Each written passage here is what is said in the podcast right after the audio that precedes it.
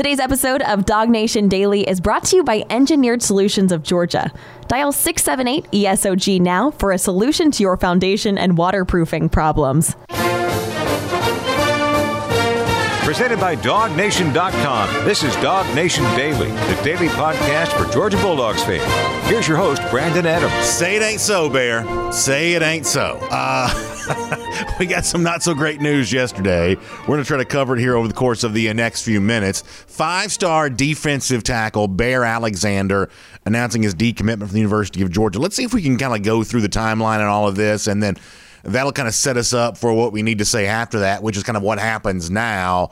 First of all, it seemed like it was just all going so well, right? I mean, uh, Jeff Sentell had been on the show talking about Bear Alexander a lot over the course of the last few months.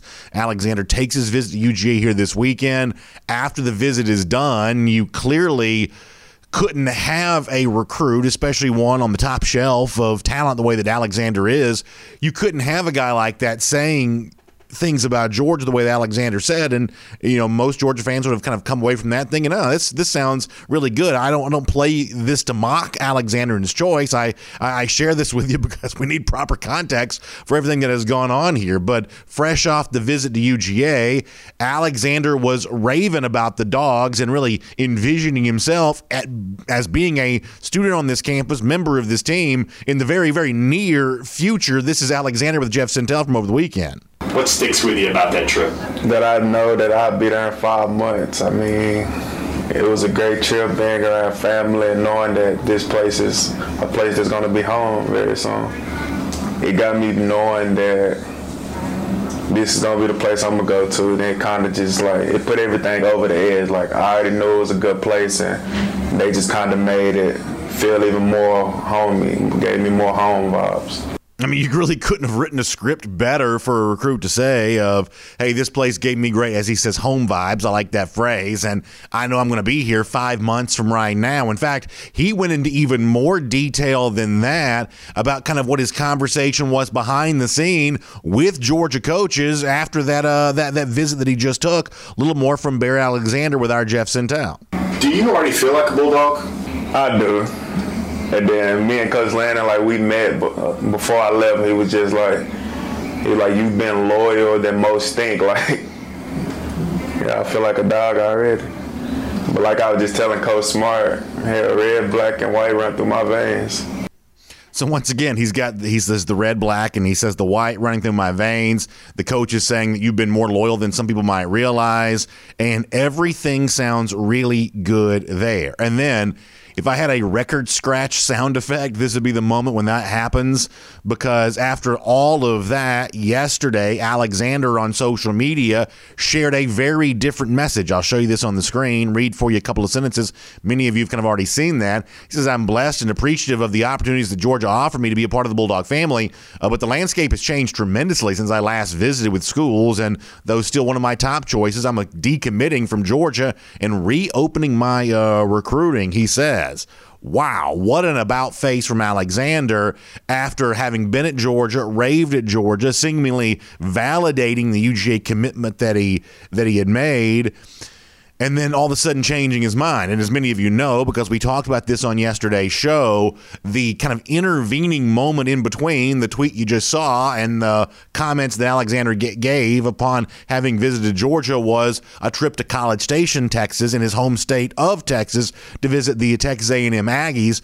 After all of that was said to Jeff Sentell, and I guess you kind of put all this together, there was that visit to Texas A&M that caused Alexander, from the Aggies' perspective, to see the light, or from the Georgia perspective perspective to, I guess, rethink his relationship with Georgia. Yesterday, Jeff Sentell, our DawgNation recruiting insider, was good enough to spend a few minutes on video sharing his thoughts about what all of this meant. And here was the way that he described the way that Alexander now views his recruitment after now being a guy on the open market again officially after decommitting from Georgia. This is Jeff Sentell. Uh, I think we what we should learn right now is that like all of these guys are really basically hitting the reset button on their recruitment. I still think there's good reason for for Big Bear Alexander to come back to Georgia, but I think he's just going to do the search and discovery process all over again. It was almost like his recruiting process, which led him to commit to Georgia. and stay loyal to Georgia until June was kind of like the preseason or the exhibition part of his recruiting. And now, when things are really going to start to matter, when he goes on these visits, he's going to find out where exactly he wants to be and needs to be and feels led to be. So, listen, here's the thing, uh, and I know this kind of landed with some people in kind of a you know odd way. They're irritated by this that the guy would say one thing and then his actions would do something else, and there's been a little criticism of all of this. I'm, I've got to make my point on the Alexander situation really, really clear. I mean, this is a guy that I have desperately wanted to be in Georgia's 2022 class. I'm a Georgia fan. I got a Georgia shirt on. You know, we do this show from, from the perspective of a fan, and I would say that as a fan, Alexander is a as a player that I very much wanted to be in Georgia's 2022 class. And I've told you all before, and I've said this unfortunately for months, and it wasn't my attempt to be uh, intent to be like a wet blanket or something along those lines, but I obviously viewed this as a really challenging recruiting. Not because of any kind of modern wrinkle that makes this more difficult than previous recruitments. This is actually kind of an old school story. It's one thing to go into Arizona and get Kelee Ringo there's no obvious home court advantage for Ringo Services, a five star defensive back. It's another thing to go into Nevada and get Darnell Washington. There's no home court advantage for a big football power when you do that. Georgia's recruited nationally plenty and gotten plenty of five stars out of that. But it's very different to go into a state like Texas that has big established programs. Even if the state of Texas football has been down a little bit uh, over the course of the last few years, these are still big brands within the Lone Star State. This is just a more challenging recruit recruitment than some of the national battles that Georgia has kind of waged in the past. And that's why I've been, I don't want to say skeptical of Alexander's commitment, but, but knowing, and I said this to Jeff Sentell on Friday, many of you remember me saying this, that this was just a recruitment that Georgia was going to have to kind of roll up its sleeves and, and, and sort of go to the you know wall for wall, pillared and post, and battle if they wanted to win Alexander's recruitment when it's all said and done. So unfortunately, this kind of feels like something we've been talking about here for a while. But ultimately, while I am disappointed that Alexander is now back on the open market. I can't really be mad about this either at Alexander or at Georgia. Let me start with the Georgia part of this and I'll tell you why. There are moments from time to time when your national recruitment could cost you somebody else that you could have maybe had an easier recruiting battle with. I'll give you for instance on this. And who knows how, how, true this is, but it certainly seems like a couple of cycles ago when George was paying so much attention to a running back like Zach Evans, that really hurt their chances of winning with a recruit and a running back like Tank Bigsby, who ended up going to Auburn. It seems like he didn't really quite feel as much love as he wanted to from Georgia, and so therefore he ends up at Auburn. Georgia kind of put its love towards Evans, who, as it turns out, out may not have, have been able to, who, who really even knows what, but that seems to be an example of, ooh, maybe that national recruitment cost you with somebody else.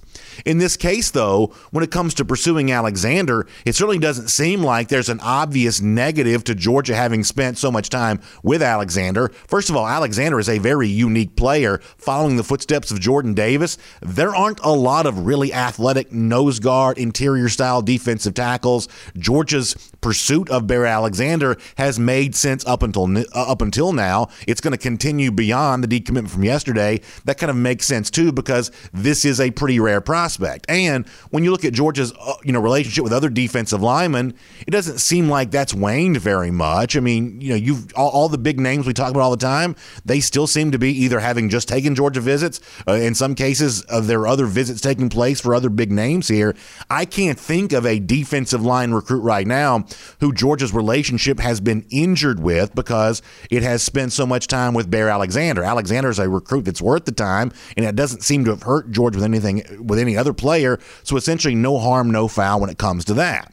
Also on the Alexander side, I'm not going to be, as Terrence Edwards has said on our show before, the old man sitting on the porch and mad at Alexander that somehow he's not honoring his commitment to UGA. Because to me, there's a degree to that which is unfair. And listen, I've told y'all before that if I was like king of college football or the czar over the sport, I wouldn't have Wild West transfer portal. And I'm not quite so sure I'd be quite as in love with name, image, likeness stuff the way that, you know, some in the media seem to be right now. I would be very much a traditionalist when it comes to stuff like that, even though it somewhat restricts the freedoms of the players who play the game. But as a flip side of that coin, the one place where I do want to see players exercise the full measure of their freedom is while they're making their college choice. I do think they ought to be deliberate about that process. And I do think they ought to use everything as to their advantage to make sure they're making the best choice that's available for them. The 2021 guys who just signed didn't have the benefit of visits to be able to take, and who knows how good their decisions are ultimately going to be viewed to be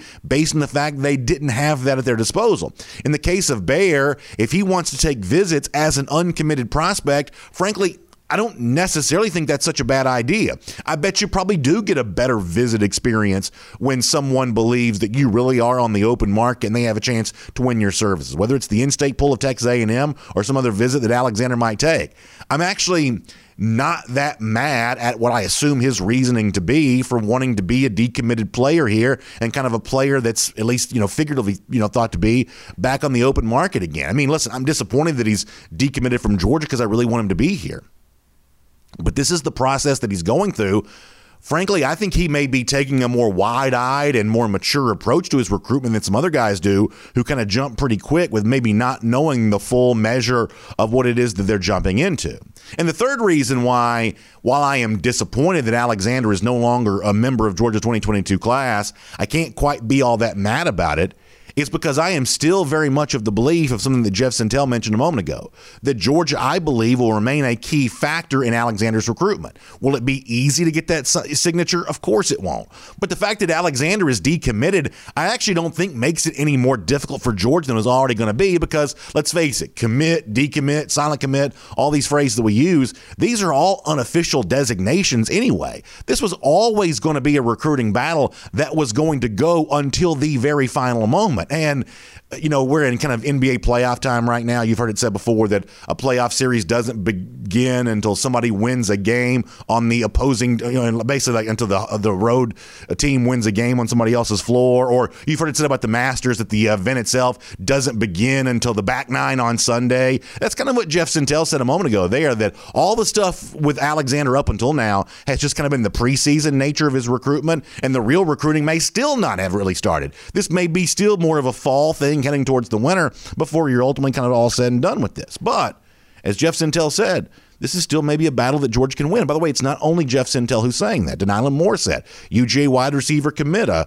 a, a, player that a lot of Georgia fans have really grown to enjoy and like. Well, if you liked him before, you'll like him even more now because of what he put on social media over the course of the last 24 hours. And I take this somewhat seriously. I won't count this as a prophecy, something that's guaranteed to come true, but I do take it seriously as something that can happen. Let me show you De'Nylon Morrissette on the screen here. He says, Don't worry about that loss. We're about to get it back. So, more Morrissette seems to be pretty confident related to all of that. And who am I to argue with De'Nylon Morrissette when it comes to that?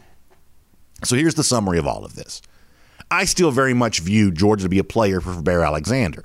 Do I view Texas A&M to be a player for Alexander services? Yes, I do. The decommitment doesn't make that so. That was already true before all of this. This is a battle. It's going to go down to the wire. Recruiting is not for the faint of heart. If you get your feelings hurt easily, this is not the thing for you because, you know, in the SEC, teams throw elbows and there's aggressive tactics and everything else. But if you want to be at the best, you have to recruit the best and you have to tolerate everything that goes along with that. This is another example of that. Fun story to follow. We will continue to do that here on DawgNation Daily, presented by ESOG.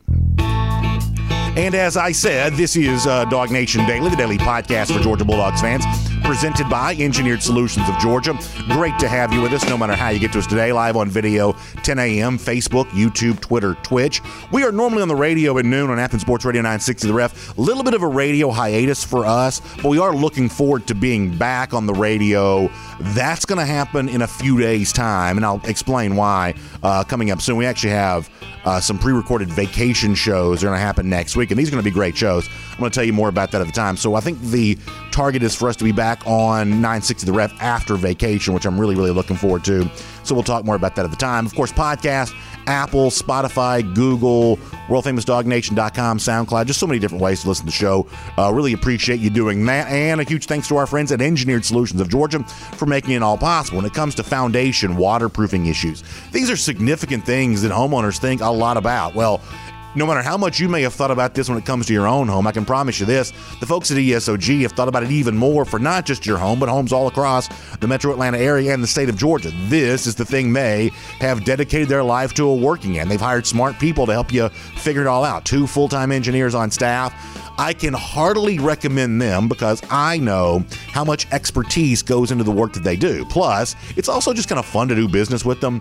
Uh, many of you are so gracious to support the sponsors who support this show, and our buddies at uh, Engineered Solutions of Georgia have been with us for a long time. They're also proud partners of UGA there as well. Jay uh, Eastland, the uh, one of the founding partners there from Engineered Solutions of Georgia, has explained to us before why they love making sure they get their service in front of as many Georgia fans as possible because they know that Georgia folks are good to do business with, and uh, you've certainly proven that to them over and over again. So, if you're needing to kind of get some waterproofing stuff figured out, you see some water creeping in, or you notice some cracks in your walls, go ahead and get that taken care of. Give them a call. Very easy number to remember. It's 678 ESOG now. That's 678 ESOG now. That'll get you in touch with Engineered Solutions of Georgia. All right, we're going to do uh, Connor Riley here in a couple of minutes. Connor, I'm sure, has got a lot to say about the Bear Alexander situation uh, from yesterday, and I'll be curious to see how much of what Connor says mirrors what I just said. That this is always going to be a tough recruitment. This is still a battle that Georgia can win, but right now you do have to take you know, Texas A&M pretty seriously as a recruiting power, not just for the couple of head-to-head names that we've kind of mentioned here before, but you know they're you know, you know, A and M right now is recruiting better than most of the teams in the SEC. Not better than Georgia, not better than Alabama, but better than most of the rest. Fairly consistently now for the last couple of cycles, that's been kind of true. So we'll do a lot of that here coming up in just a little bit, though. Before uh, in just a little bit. Before that, though, let's go around the doghouse, and I kind of want to follow up the discussion about Alexander with kind of an obvious question that comes next. Well, what about another Georgia commit that was also seen at Texas A&M here this weekend, Deyon Smoke Bouie, who happens to be from Bainbridge, Georgia. That's the hometown of Kirby Smart, but it's also, as many of you are aware, the hometown of Nick Williams, the former Georgia staffer, which recently, in kind of a high-profile way, was hired away by Texas A&M. Big bucks seemingly spent to move Williams from Athens to College Station, and with Alexander visiting Texas A&M, then decommitting from Georgia, there has been some wonder of what does this put Bouie's relationship with UGA, or maybe better said, the opposite. UGA's relationship with Bowie. Is this threatened, called into question after what Bear Alexander did?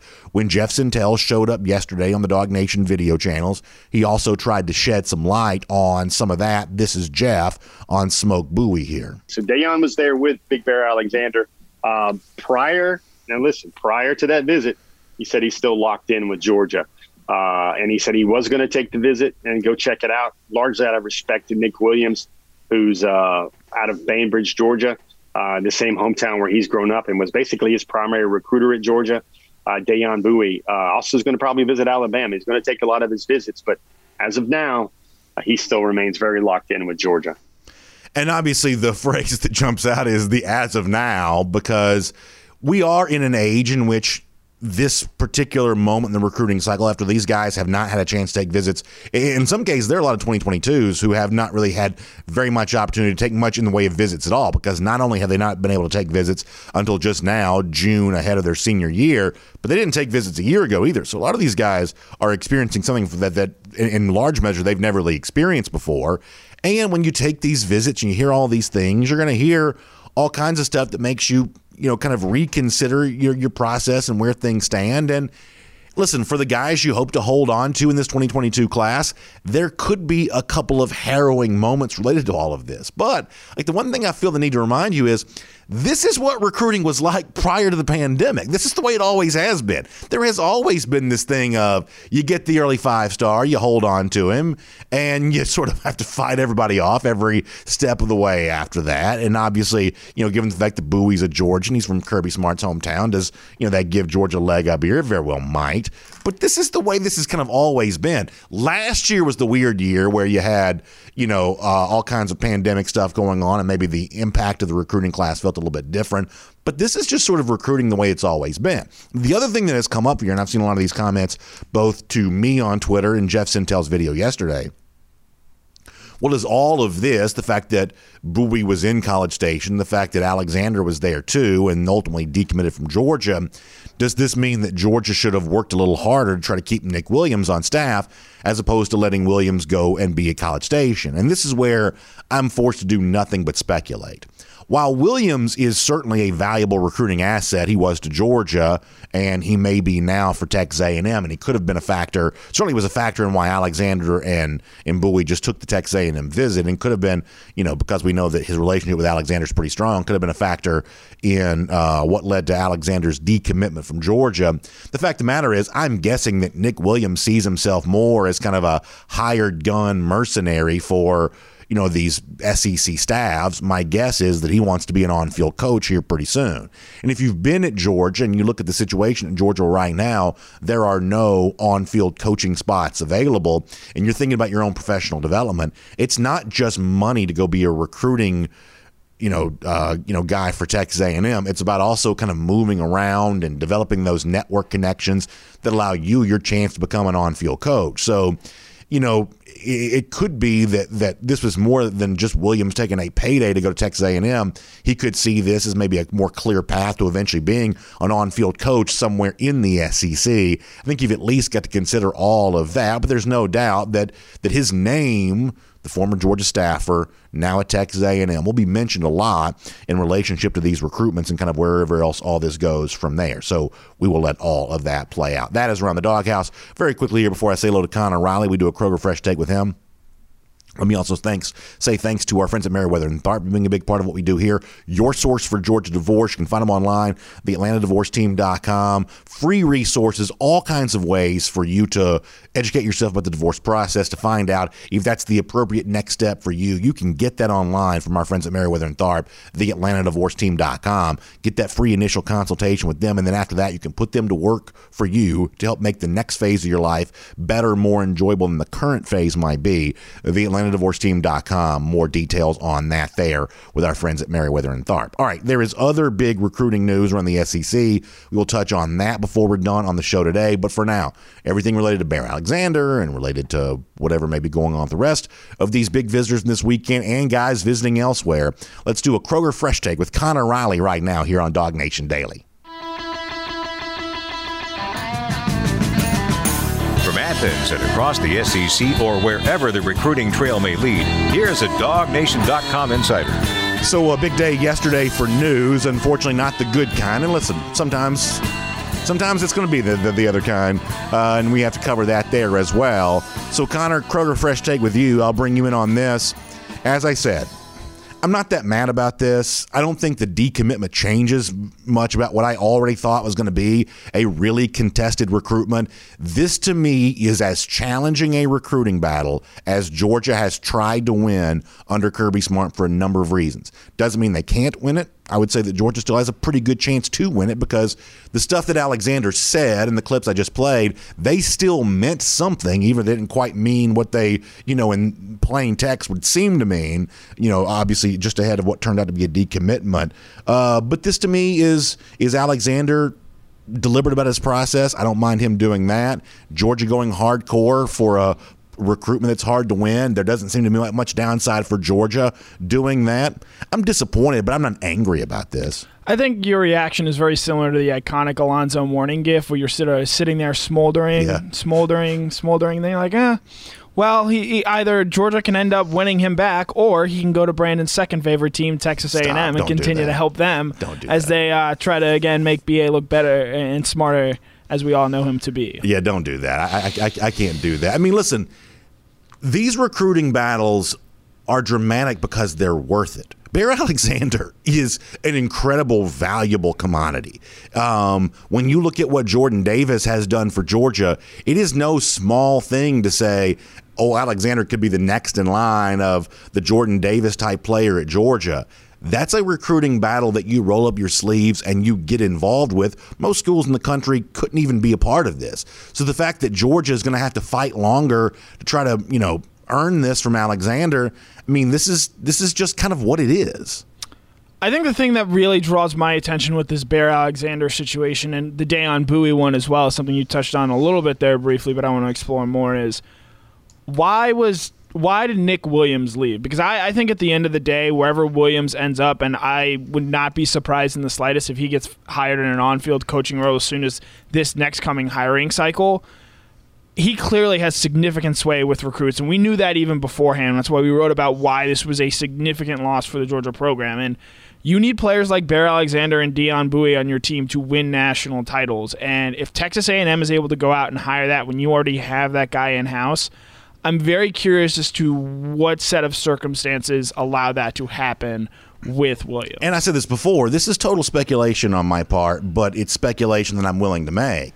That Williams could have been motivated to leave for reasons that had nothing to do with money, because Georgia could easily match the money, and they don't necessarily mean that he was dissatisfied at Georgia. Listen, we have a lot of young people who listen to our show. You're kind of entering the job market or you're fresh and new in the job market.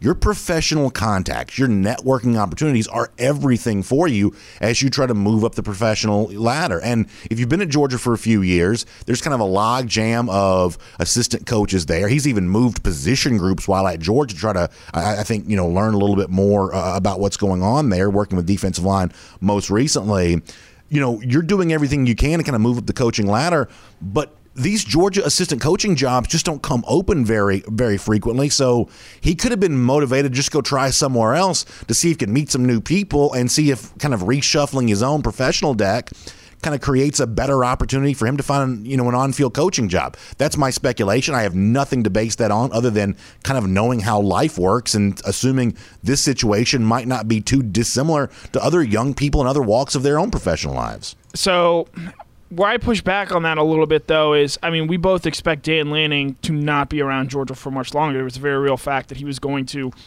potentially be the defensive coordinator at Texas as early as this season. And and so, you know, there was, I think, and again, this again, this is as you say, all speculation. I think there was maybe a path forward for Williams, but then you look at Georgia maybe going out and adding a guy like uh, Will Muschamp. Yeah. I believe Muschamp's brother is also an assistant on uh, Georgia's support staff there, and so you just wonder is maybe losing Nick Williams the sort of tax, so to speak, that comes with bringing in an analyst like Will Muschamp? Yeah, I think that's a very fair question, and I, I, th- I think it's interesting the way that you said that because – for as much as we'll talk about Williams a lot in the manner of, of these recruitments, and, and, we'll see how much more the Bouie thing even becomes a factor. But assuming that it, do, it, does, we'll talk about Williams and that story there as well because he's also from Bainbridge.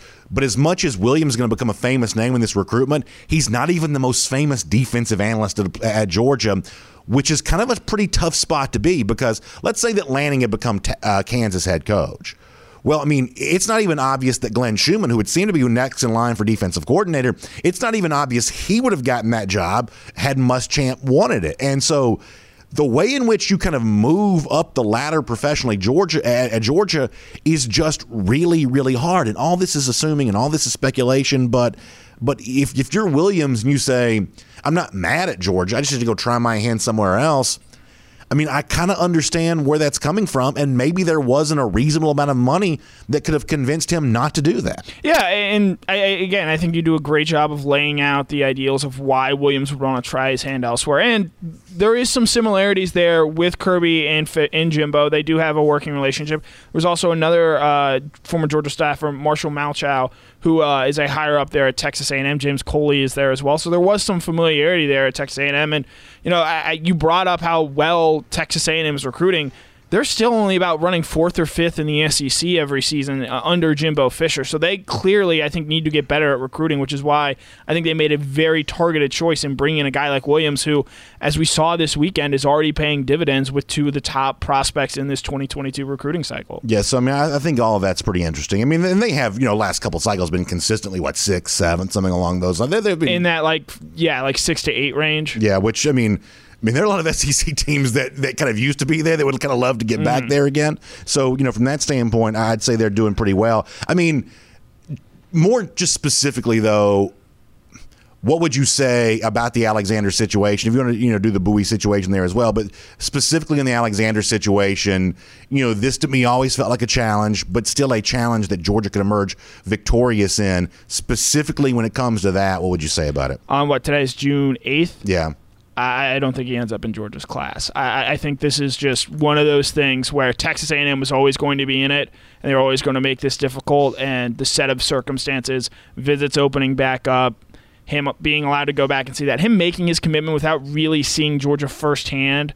I, I think all that Williams as well is going to conspire to him ultimately. I think signing with Texas A&M. Did you think that before he decommitted? I felt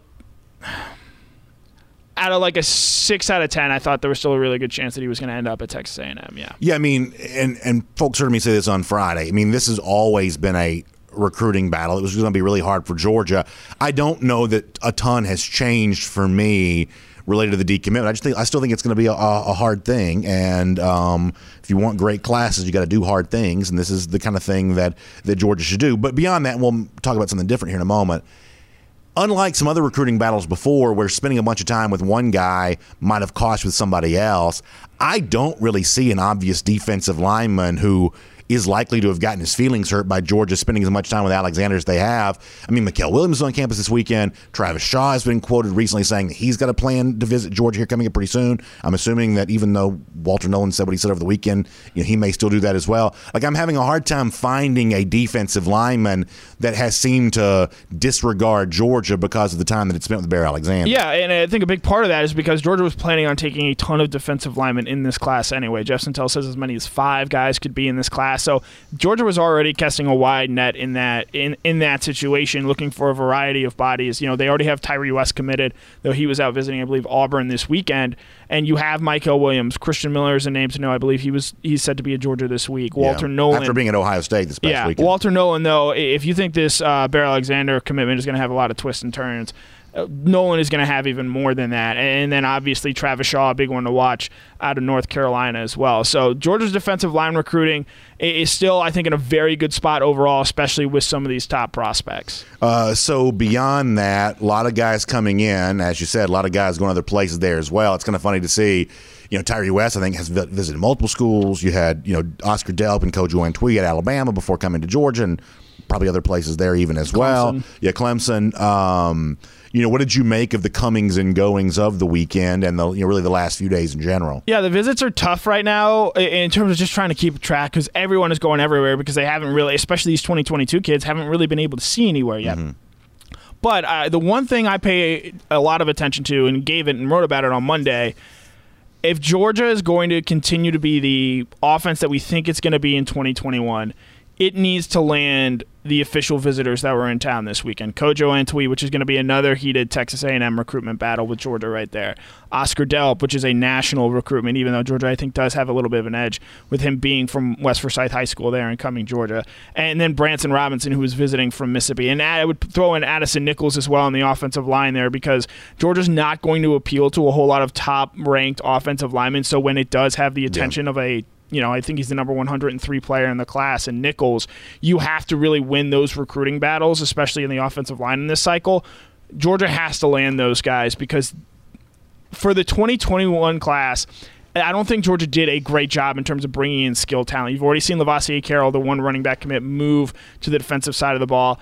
Adonai Mitchell, yes, he did play well in the spring game, but we can go, we can rattle off names that have played well in spring games before without really turning into a whole lot of production there. So Georgia, I think, needs to hit on their skill player targets in this class, and I think uh, they had probably, in my opinion, their top, t- certainly their top tight end target. Right now, their top running back target, and either their first or second wide receiver target in Antwi visiting this weekend. And I have to say that for me right now, the Antwi visit is kind of the dog that isn't barking because, you could also make a case that. Um, raving about your visit may not mean quite as much yeah. after what Bear Alexander just did. But you've got Oscar Delp saying on things that he said, and and Branson Robinson, who's certainly been full throated in his you know praise of Georgia, both leading into his visit and post visit.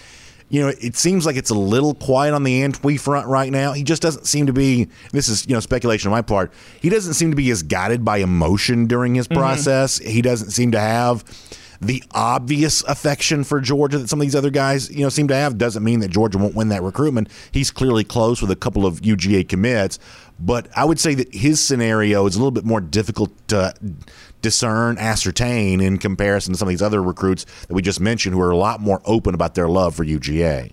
If Georgia wins the Antwi commitment, that's when you uh, probably celebrate a little bit more. Celebrate oh, yeah, a little sure. bit harder. Not that you wouldn't celebrate a Delp or a Robinson. I'm sure we'll come on when those guys, I think, do eventually make their decision. I do think both those guys are going to end up at Georgia. Uh, Antwi will be a little special celebration just because, again, wide receiver, while yes, Georgia did well in the 2019 class with Dominick Blaylock and George Pickens, and then the five wide receivers they signed in the 2020 class. Georgia still needs to, I think, prove it with these wide receivers. And so if they're able to do enough to land a guy like Antwi, a top 100 wide receiver, a, a, sort of national prospect, I think that goes a long way for Georgia and what they're trying to build. Antwi also just kind of seems to fit into an archetype of the Atlanta area high school product. And, you know, Lambert's right there in Suwanee, kind of the Forsyth Gwinnett border you know this Atlanta area high school prospect that just doesn't seem to have that like mm-hmm. deep seated love for Georgia the way that a guy like from say like Peach County. It's like you yeah. go farther away from Athens, you yeah. got guys who were more like you know Georgia in their blood. Some of these Atlanta area guys just sometimes don't seem to have that because they're all kind of from somewhere else or whatever else. Like Antwi just sort of feels like the kind of guy we've talked about in the past, and sometimes the kind of guy that Georgia hasn't won with. Yeah, I think it's well known. Atlanta is a, a transient city. You know, myself, my, my parents moved down from New Jersey right before I was born. So it, it, it, it, makes recruiting the Atlanta area difficult, and sometimes that can be frustrating when people talk about how Georgia recruits its it, its own state. Recruiting the Metro Atlanta area is like its own independent city state. Like it, it is not this slam dunk thing. And Antwi, for example, he's got a brother that lives in I believe the Houston area. That's so right. it's not necessarily this clear cut. Oh, he's from Georgia. He should end up going to play for the Bulldogs, like you see in states like Louisiana and Ohio. It is not that clear cut, and I think this Antwi uh, recruitment is just going to be another example of that. Yeah, maybe so. Um, all right, so it's our Kroger Fresh Take with Connor Riley here. And by the way, speaking of Kroger, they got a big, big push right now. Several positions available. So if you're looking for a job, Kroger, I can promise you, is a great place to work because it offers more than a paycheck. It offers a total rewards package, things like tuition reimbursement, associate discounts, also partner perks, so much more. They really do great things to take care of their employees. In fact, you can find that out yourself. Do me a favor, go to jobs.kroger.com. That's the website, jobs.kroger.com or stop by and see your local Kroger store today, and you can find out exactly what I'm talking about there as Kroger looks to stock the next generation of terrific Kroger employees. And my oh my, they've had some great ones taking care of us over the last year and a half, and really for even longer than that. All right, so the other big news that's out there is the Brandon Turnage situation. Uh, former Alabama defensive back transfers to Georgia. There are rumblings, reports, rumors, whatever else that he's leaving Georgia. Turnage himself on Twitter shoots some of that down, says stop it with the rumors. Now we're kind of left to know where all this stands. Obviously, in the intervening time, Georgia's offered a defensive back out of Tulsa. Um, just sort of big picture, what does all this mean to you, Connor? I think it's I think it's telling in terms of how Turnage viewed himself, whereas how some people viewed his addition. Because I think Turnage he came to Georgia thinking there was going to be a chance he was going to start and, play right away because he was not given that opportunity to do that at Alabama. Did not play a whole lot in his first two years there, and there were people out there saying and parroting that this is going to be a guy that's going to come in and push for the starting cornerback position. I never saw it that way. I yeah. saw him as a replacement for Major Burns entering the transfer portal and going elsewhere. So then you add Derion Kendrick, a guy who has a clear cut experience edge and is a much more known quantity than what Turnage is. And you can understand why Turnage might now be having second thoughts about coming to a place like Georgia, where similar to Alabama, he saw himself get recruited over and passed over uh, because of younger players or the the school bringing in other players at certain positions. And so to see that happen to him again, literally, I think weeks after he, he, he announces he's coming to Georgia, you understand where these second thoughts come from. And then, you know, I, I don't find it a coincidence that, you know, after these rumblings sort of come out and then Turnage says, whoa, whoa, whoa, let's let's pump the brakes on this.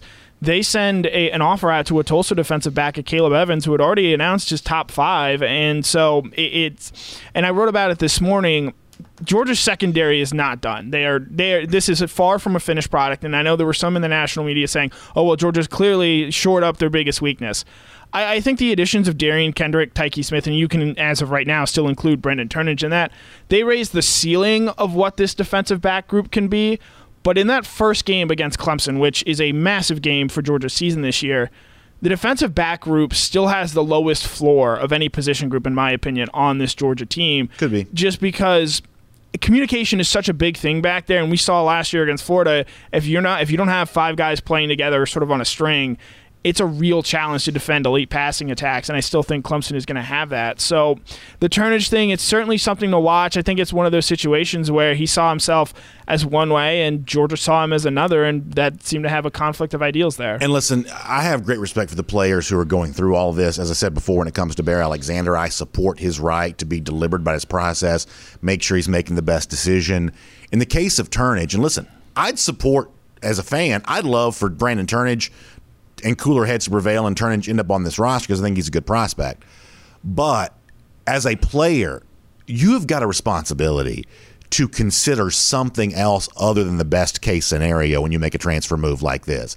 If you're not starting in Alabama, the idea that it's going to be easy for you to slide over to Georgia, a roster that's, you know, essentially at least measurably almost just as deep as Alabama's, if Turnage thought that he was going to slide over and be a plug and play at Georgia, then he made a huge mistake in terms of how he read that situation. The fact of the matter is, he's not really all that distinguishable from the guys that Georgia already has. And I don't say that to disparage him because mm-hmm. I'd like for Turnage, as a fan of this team, I'd like for Turnage to be here.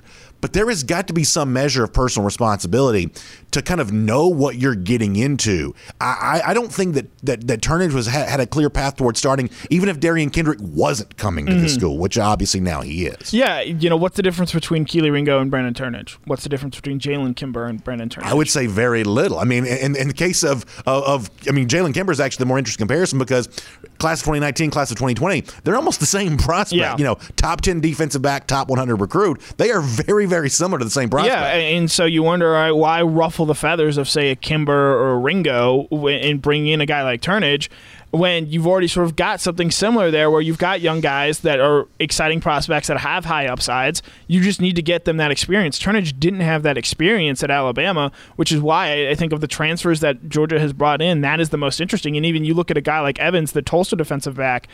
One, he had 23 career starts in his time at Tulsa, and while it's not a Power Five level of experience, which Kirby Smart clearly values. Playing in the AAC, totally. there are certainly worse conferences you can play in, and do you know the last non-power five transfer? And Jay Hayes doesn't count because Notre Dame is essentially a power five. Right. Do you know the last non-power five transfer that Georgia brought in? I'm assuming it might have been J.R. Reed, also from Tulsa, who became was, an AP All-American. It was a Tulsa defensive back yeah. named J.R. Reed. So y- y- again, Georgia's secondary is far from done here. I-, I think the Evans offer is very interesting in the wake of the Turnage news and how that is all going to shake out. Yeah, and and listen, I think you're gonna, and we'll wrap up with this. I think you're going to, whether Evans ultimately ends up coming to Georgia or not, I think you are going to see more of this in the transfer portal where at the American Athletic Conference level, there are a lot of really good offense in the American, yep. in addition to just being kind of a you know pretty good league. It's almost like we talk about Power Five, Group of Five. The American Athletic Conference, I would say, is almost like its own separate thing, better than most of the rest of the Group of Five, and obviously just not you know quite to the same level of the Power Five. But you're going to see these guys that play well at, at a Tulsa level that earn their way on to a to a bigger team than that. The Evans story, whether he ends up at Georgia or somewhere some program similar to Georgia, this is a lot of what the transfer portal is going to be. A couple of guys who really distinguish themselves at kind of a group of five level who have a chance to, to move on to something bigger because of the way they play at a place like Tulsa. Yeah, and again, you look at Evans's top five teams. Yeah, at Jackson State is thrown in there, uh, but you also have a Texas, a Missouri, and a Notre Dame. This is clearly a guy that has high power interest and a guy that I, I think a lot of schools think can come in and play at a high level next year. So it's going to be fascinating to watch how this Turnage situation ends up shaking out. But it, I think it just goes to show you that nothing is really set in stone when it comes to this new transfer portal, especially if Turnage himself never pulled his name out of the transfer portal where it has been speculated that's been the case, because then that allows him to essentially stay in there and remain in contact with other schools. Yeah, it's really good. Connor, uh, appreciate you being here. I know you got some great stuff coming up at uh, DawgNation.com in the uh, days ahead, and we'll, of course, look forward to talking about it here very yep, soon as well. As always, was a pleasure, yeah. Take a look around the rest of the league. This is SEC Through. Yeah, so uh, good stuff there. A lot going on, and you know, I mean, I think for some people it kind of creates a little bit of angst because you know you've got a lot of uncertainty, right? It's like you know a guy like Turnage coming to Georgia, and maybe he's not, maybe he still is, maybe he's you know maybe whatever. You know, I, I think it's important not to, I guess, make more of some of this kind of stuff than it is, and you know. Um, guys are trying to figure all their stuff out. You know, I think the one thing, and this is not a good thing or a bad thing, this just is a thing thing. Like the one thing that Georgia's not going to do is be held hostage by any player. You know, the idea of, well, I'm mad, and so therefore I'm, you know, going to do whatever else. I mean, Georgia's going to Georgia's going to handle its business and make sure it's got a full roster, and, and obviously it's going to you know create some opportunities for people. But if someone's not sure they want to take advantage of that, Georgia's not going to wait very long and looking to fill that spot with somebody else. And that's like I said, it's not good, it's not bad, it's just true. So uh, keep all of that in mind. Uh, real quickly here, let me also say hello to our friends at Harrah's Cherokee Casino Resort. You know, great time this summer to get away, and there's no closer getaway, no better, you know, great close getaway than what Harrah's provides, both at the original Harrah's Cherokee Casino Resort and the Harrah's Cherokee Valley River, both two hour drive from Atlanta. You got casino gaming floor, you got luxury spa, world class dining, tremendous shopping opportunities. The book is now open, sports gaming available in the mountains of western North Carolina. So it's all really fun and a great getaway. And it's two locations, the original and Harrah's Cherokee Valley River there as well. Check out this website, Caesars.com slash Harrah's dash Cherokee. You can find out a lot more. Caesars.com slash Harrah's dash Cherokee. All right, let's talk some recruiting here around the rest of the SEC for a moment because a running back out of the state of Louisiana, Le'Veon Moss, has made his commitment to Alabama. Uh, he's out of Baton Rouge. Uh, uh, he goes to Istrouma High School there. I believe that's how you say that. Putting out on Twitter uh, that he's leaving Baton Rouge to go to Alabama. It's kind of interesting. The Alabama edit here, the graphic that was made for him upon committing to Alabama kind of shows that Baton Rouge, Louisiana hometown. So there's no doubt that this is the kind of thing that LSU fans have noticed. They've uh, there's been some message board chatter about that, but also the kind of thing that Alabama is liking to tout there as well because for all the ways you want to measure the kind of unprecedented success that Alabama has enjoyed, I think one of the things that signifies that is the fact they are the one school that fairly consistently goes into Louisiana and wins with big time players. They they find a way to go into Louisiana win their share here. Moss may be the latest example of that. This is a pretty highly rated running back recruit. This is top 100 recruit nationally, uh, like top what six number six running back in the country there as well. Out of the state of Louisiana, obviously a little bit of a blow for an Ed Orgeron team a couple of years ago upon winning the SEC, winning in Tuscaloosa winning the national championship, talking about how they were going to take it to Alabama in recruiting. It is fair to point out that thus far that has not occurred.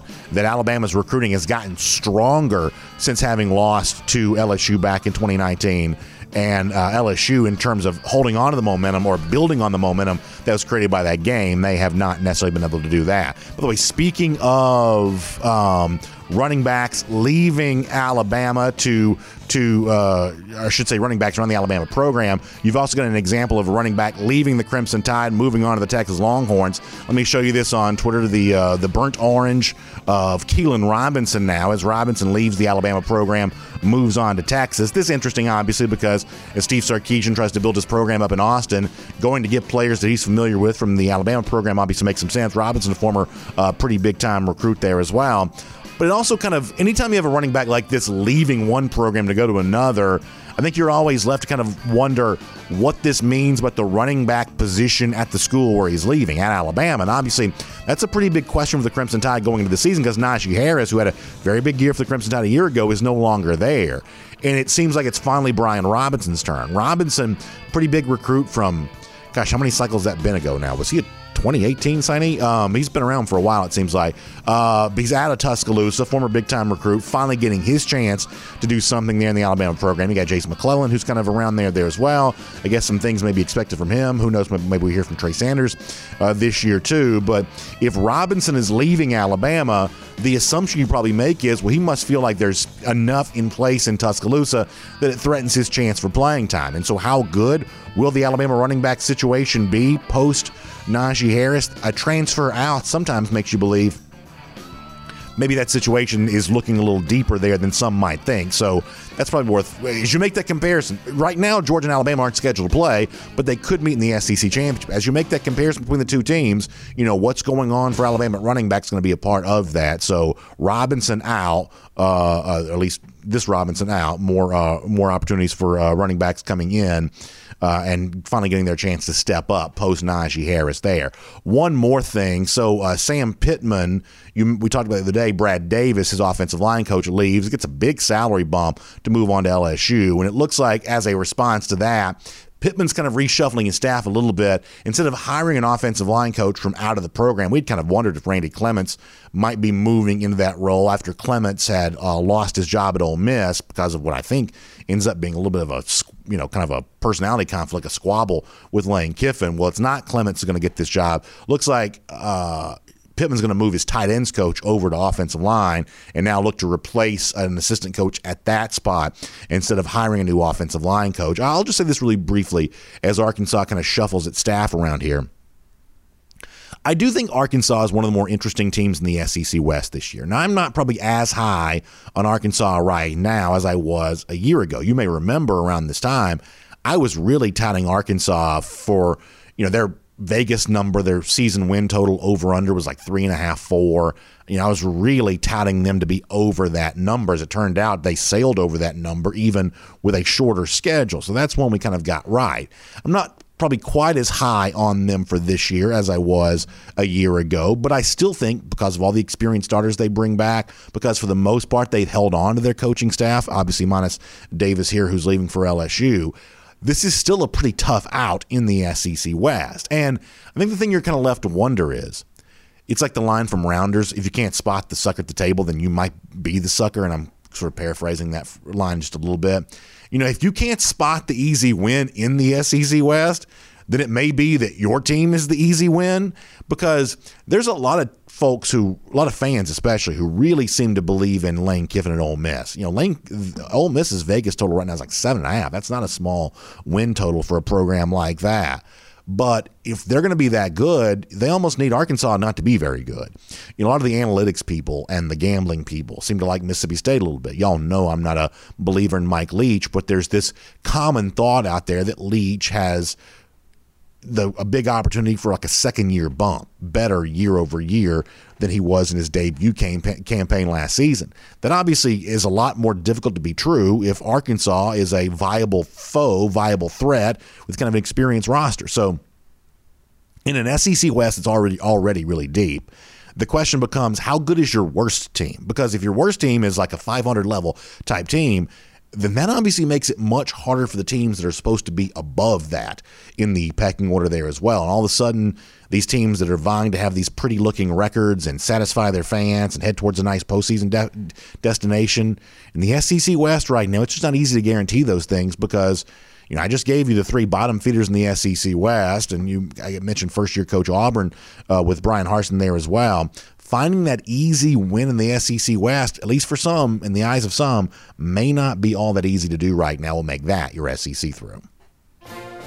And as we get ready to wrap up on today's show, let's do a, uh, a, a, golden shoe. Of course, we do our Gator Hater roll call here today, and this one not quite so, I guess, Gator centric. But listen, as I said before, we really love those who help take care of our sponsors and show some love to them. Those who that have sh- shown a lot of love to us, and so I am very susceptible to pandering when it comes to golden shoes and things like that. So let me show you the golden shoe winner today, Michael Gill, writing this on Twitter. He says, Hey, DawgNation Daily, I'm taking your word for it on my day off and I'm going to share some progress, a progress report later on. Enjoying himself some Finnish long drink cranberry style. You love to see that. He gives you a hashtag DawgNation, a Go Dogs, a Finnish long drink, and a golden shoe. So yes, Michael, for your support of one of our sponsors, our friends at the Finnish Long Drink, we will make you the golden shoe winner for today.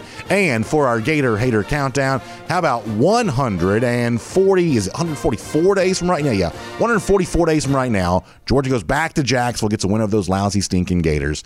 Can't wait to see that happen. Can't wait to see you tomorrow. DawgNation Daily, presented by ESOG. We'll talk to you then, everybody.